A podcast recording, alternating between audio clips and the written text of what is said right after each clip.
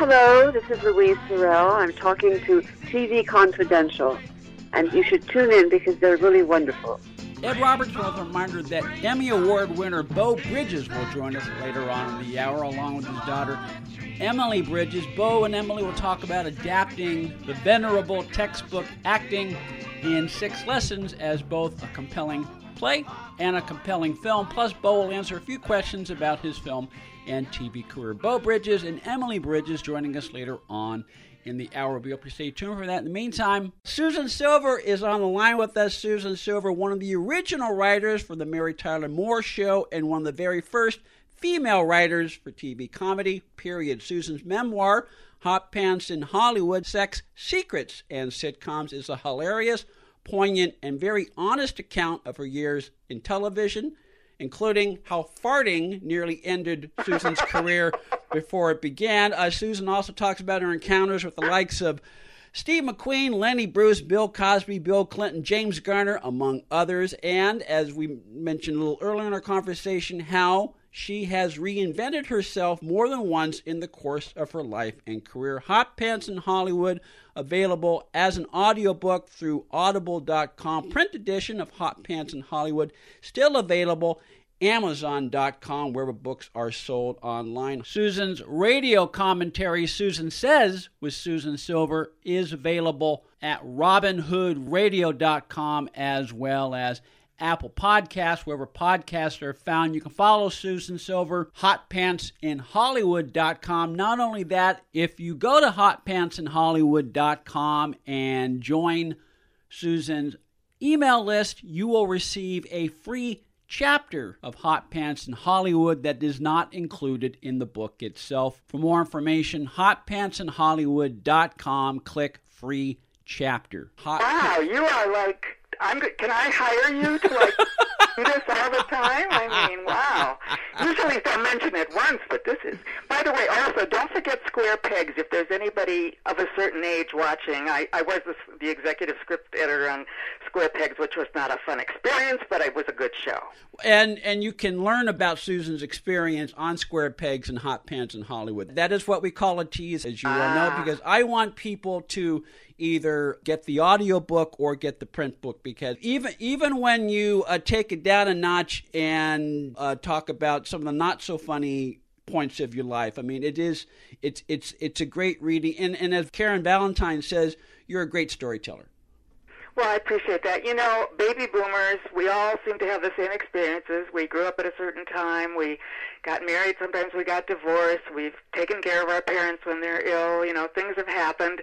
And the best thing anybody said to me, one of the reviews was, um, in the audiobook, she felt like she was just sitting having lunch with a friend telling her stuff. And I mean, that's, that's what I tried to do, and I'm so appreciative that you picked up on that. We, we mentioned that one of the things I learned was, you know, Uh-oh. how, how, no, no, no. we're, we're, I, I, I, maybe I should have phrased that. Maybe I should have phrased that. But no, we're we're ta- we're talking about how Garry Marshall was a very instrumental part of your early career. That's one of the things uh, I was not aware of. The other thing I learned is one of, one of your first credits was for a show that I that I remember, and in fact, it was on Nick at Nite not too long ago. So I had a chance re- to revisit it again. It was a fun show done for Saturday mornings called Lancelot Link. Oh my God, you're the only living human in America who knows about that. That's amazing. Iris and I were writing in my office at Laugh-In. We were hiding there. I was doing casting, and they wouldn't let me write there, as you said, because of farting. Um, they said, George Schlatter said to me, you can't be a writer because the writers are in an apartment building and they walk around in their underwear and they pass gas and they don't want a woman there. so I said, oh, okay. So Iris would sneak into my office and we'd write, and two of the guys on the show, um, Mike Marmer and Stan Burns, had this little animated show called Lancelot Link about a detective which was an ape, if you can believe this. It was yeah. very cute. Anyway, we did one, and it was so much fun, and we said, boy, we can do this now. And uh, then we did a Love American Style for Garry, and then Iris uh, took a break to have a baby, and I saw the Mary Tyler Moore show, and I said, "Oh, Garry, I can do this show." And he said, "How do you know?" And I said, "As you said, well, I'm from a different Midwest town, but they both start with M. I'm from Milwaukee. She's from Minneapolis, and I worked in a local TV station in LA, and I can do it. And he said, well, I'll get you a meeting with Jim and Allan, and that's Allan Burns and Jim Brooks, and see what they say. And only because he, re- you know, was recommending me did they take me uh, a meeting with me because I had never written a script by myself. So that's. I said I started on top. It was downhill for the next twenty years. we we mentioned in our open that just before you got your first uh, script assignment on the Mary Tyler Moore show, one of the first scripts that you and Iris sold was an episode of That Girl. Yeah, we did. It was um we had a meeting there and um we were very nervous. I'll never forget this. And we walked into the office and we were sitting waiting and waiting and waiting and two elderly guys came out and they said, "Well, I wonder if Anne Marie really would say that." And I turned to Iris and I said, if we're asking that question when we're 50, kill us now. I mean, it's like, anyway, we, we saw the script, and because Marlo was very involved, was exec producer, our script was about how she married Donald and got engaged, and she decided she wanted to stay single as a feminist, and that was very important to her, so they never shot our show, but they did pay us. You know, it's interesting. We had a conversation. One of my colleagues is an author, and uh, he he wrote a book earlier this year. They took a second look at shows from the 60s and 70s, such as That Girl, and how they still connect today. But we had a little exchange on how That Girl ended. And we understand why Marlo Thomas made the choice she made because she felt, I mean, she wanted to make a statement, as you just said, that you don't need a man in order to mm-hmm. make it on your own. But what was interesting, and I hadn't thought of this, but my colleague uh, David Hofstede thought of it for me. We understand why she made that choice, but it may not have been the best choice for the character because Anne Marie, the character she played, wanted to get married. you know, um, because I'm between 50 and death now, I can't remember. um, That's okay. That's okay. I'm, I'm asking, look, I, I joke about this, but I appreciate it when when when my guests indulge me when I ask questions about what they did at work 50 years ago. I don't remember what I did at work 50 years ago. So I mean, I don't remember how the show ended. I do know that they didn't shoot our show because she decided that they weren't going to get married, and I think because that show was the beginning of feminism, and mm-hmm. then Mary, of course, was the next step. Mary Tyler Moore show. It was very important that women realize uh, look, when I grew up in Wisconsin, all my friends went to University of Wisconsin for their MRS. That's what the degree was then. And I was the only one. I went to Northwestern and then UCLA because I wanted a career, and I was really almost the only one. So it was very important and I think Marlo was extraordinary. And also, she had the ability to do it because she was the executive producer. And then Mary, of course, was as well because she and her husband owned the company. So it was kind of representative of the times. It was what we were going through as women in real life. And I think it was very brave of her and wise of her. And then the next step, you know, was Mary. And that kind of showed a lot of people a route to go. Yeah, and because of the wonders of of channels like Hulu, or in my case, um, both IMDb TV and Tubi, I have revisited that girl for the first time oh, in 40 years. It, it it holds up. It's a very funny show, and it works the way many great character, uh, many great sitcoms work because the characters are very well defined, mm-hmm. and and the humor comes from those characters and their situations the interesting thing was there were no women writing that show, mm-hmm. and we I think we would have been the first had they shot our script. So uh, yeah, and then of course on Mary Tyler Moore, Allan and Jim were the first to really look for women and make it a priority, and that sort of changed the face of television. Susan Silver is on the line with us. Susan Silver, one of the original writers for the Mary Tyler Moore Show, one of the very first female writers for TV comedy, period. Susan's memoir, Hot Pants in Hollywood, now available as an audio book through audible.com. Uh, print edition is also available through amazon.com. A free chapter uh, you can get a free chapter of the audiobook, I believe, of Hot Pants in Hollywood by going to hotpantsinhollywood.com and you can hear Susan's lovely voice. Do you have to say www? I don't know. Um, That's how bad I am on the internet. Uh, I, I, I think right now it's uh, it's I, I think people understand the WWW. Okay. I still don't know how to do anything on it, so there you go. Well, when you I first got my computer, I was afraid to take it home. It was like a pet. I left it at the guy's house for a week because I was afraid to be alone with it in a room. So there you go. true. okay. Stay with us, folks. We'll be right back. Uh, let's see. We have a few people in common besides Lori Tellers. Oh, do we? Yeah. Um, Oh, Jennifer Armstrong, who wrote the best book on Mary Tyler Moore. very much so. She wrote, yeah, she wrote the definitive book on on, on Mary Tyler Moore. Ed Asner has been a guest Oh, on our program many, many times. Yes, yes, He blurbed my book. He was naughty and but cute. yes. But uh, he won an Emmy because of words you wrote for him. Yeah, I love him. Yes. Another cool discovery you worked very closely with George Eckstein on The Couple Takes a Wife. Oh, did you know George? We were not friends per se, but I interviewed him many times uh, for both um, for my first book and then for an article I wrote uh, a couple years later. Very, very generous with his time and a great. Oh, he was the loveliest guy. I had only written half hour episodes, and when I sold my first movie of the week, I really didn't know how to write a longer script, and he was so wonderful and, and fabulous guy. And uh, yeah, I loved working with him. But what I have noticed in in your shows, and I looked at how you've interviewed everybody in the world, but you have a sort of like. Uh, an interest in Lenny Bruce, who I went out with. So Yes. I thought that would be the first thing you'd ask me. Well, it it is on my list, but I, I look, I, I try to make this like a conversation, and oh, you know, sometimes we go where the conversation goes. But no, And younger people are saying, "Who's Lenny Bruce?" But the older people know. well, if if if you don't know who Lenny Bruce is, go to televisionconfidential.com. Check out our archive. As Susan, as Susan was very kind enough to allude to, we have done several programs on Lenny Bruce over the last couple of months, so you'll easily get. But ba- basically, Lenny Bruce was the original Richard Pryor insofar as he was one of the first comedians to let his vulnerability show on stage as part of his comedy routine.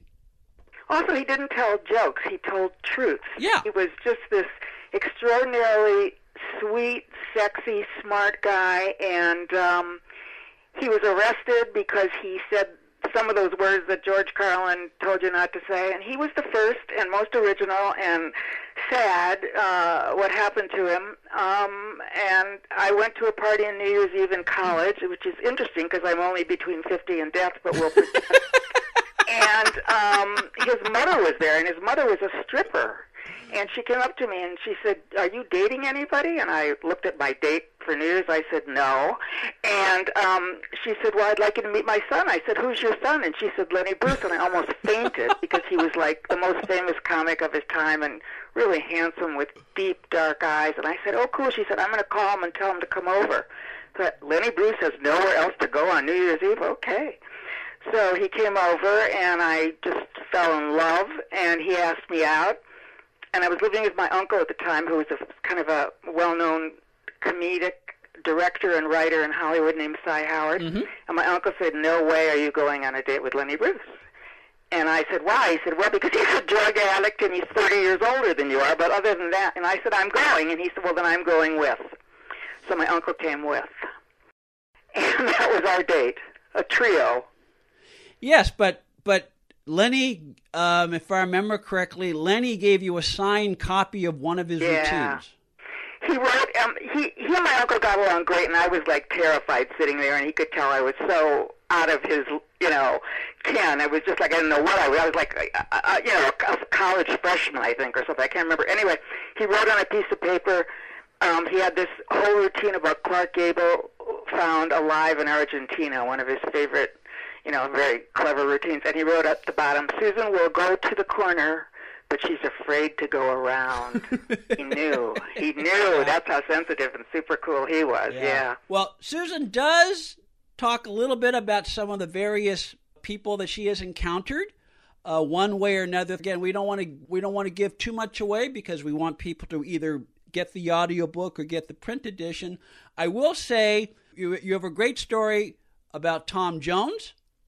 Yeah. Uh, Yeah. great. great. You know what's actually funny? We're on Instagram now, and he's got like three different accounts. So I follow him, and and I don't know who runs them and stuff. And all of a sudden, I got this thing. Tom Jones is following you back. I don't think it's the real account though. But I said we went out once. Yes. I haven't heard Yes. other than that.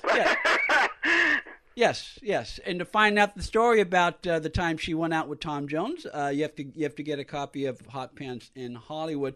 I don't think you went out with Sean Connery, but you've got a great story about the time that you and Connery worked together on a script uh, that was well, uh, the script was commissioned uh, for Warner Brothers. I don't remember whether it was actually produced or not. Yeah, no, Sean was my hero, was my friend for more than 40 years, and I still haven't gotten over the fact that he's no longer with us. I was so excited. I had a friend at Warner Brothers, and he assigned John Calley, and he assigned me to write uh, a movie that Sean was going to direct based on a book called Dead Calm about a boat and an older uh, guy and a wife and a crazy person who comes on the boat. Anyway, I had never written a screenplay. I didn't know what the heck I was doing, and I was so intimidated by him. And we worked very hard for like six months on this script. He would come into L.A., etc. And because he was directing it, he would say things like, "Well, we don't have to put that in because I know this." But I said, "Okay, fine." And I didn't really know how to write a screenplay, so I agreed to everything.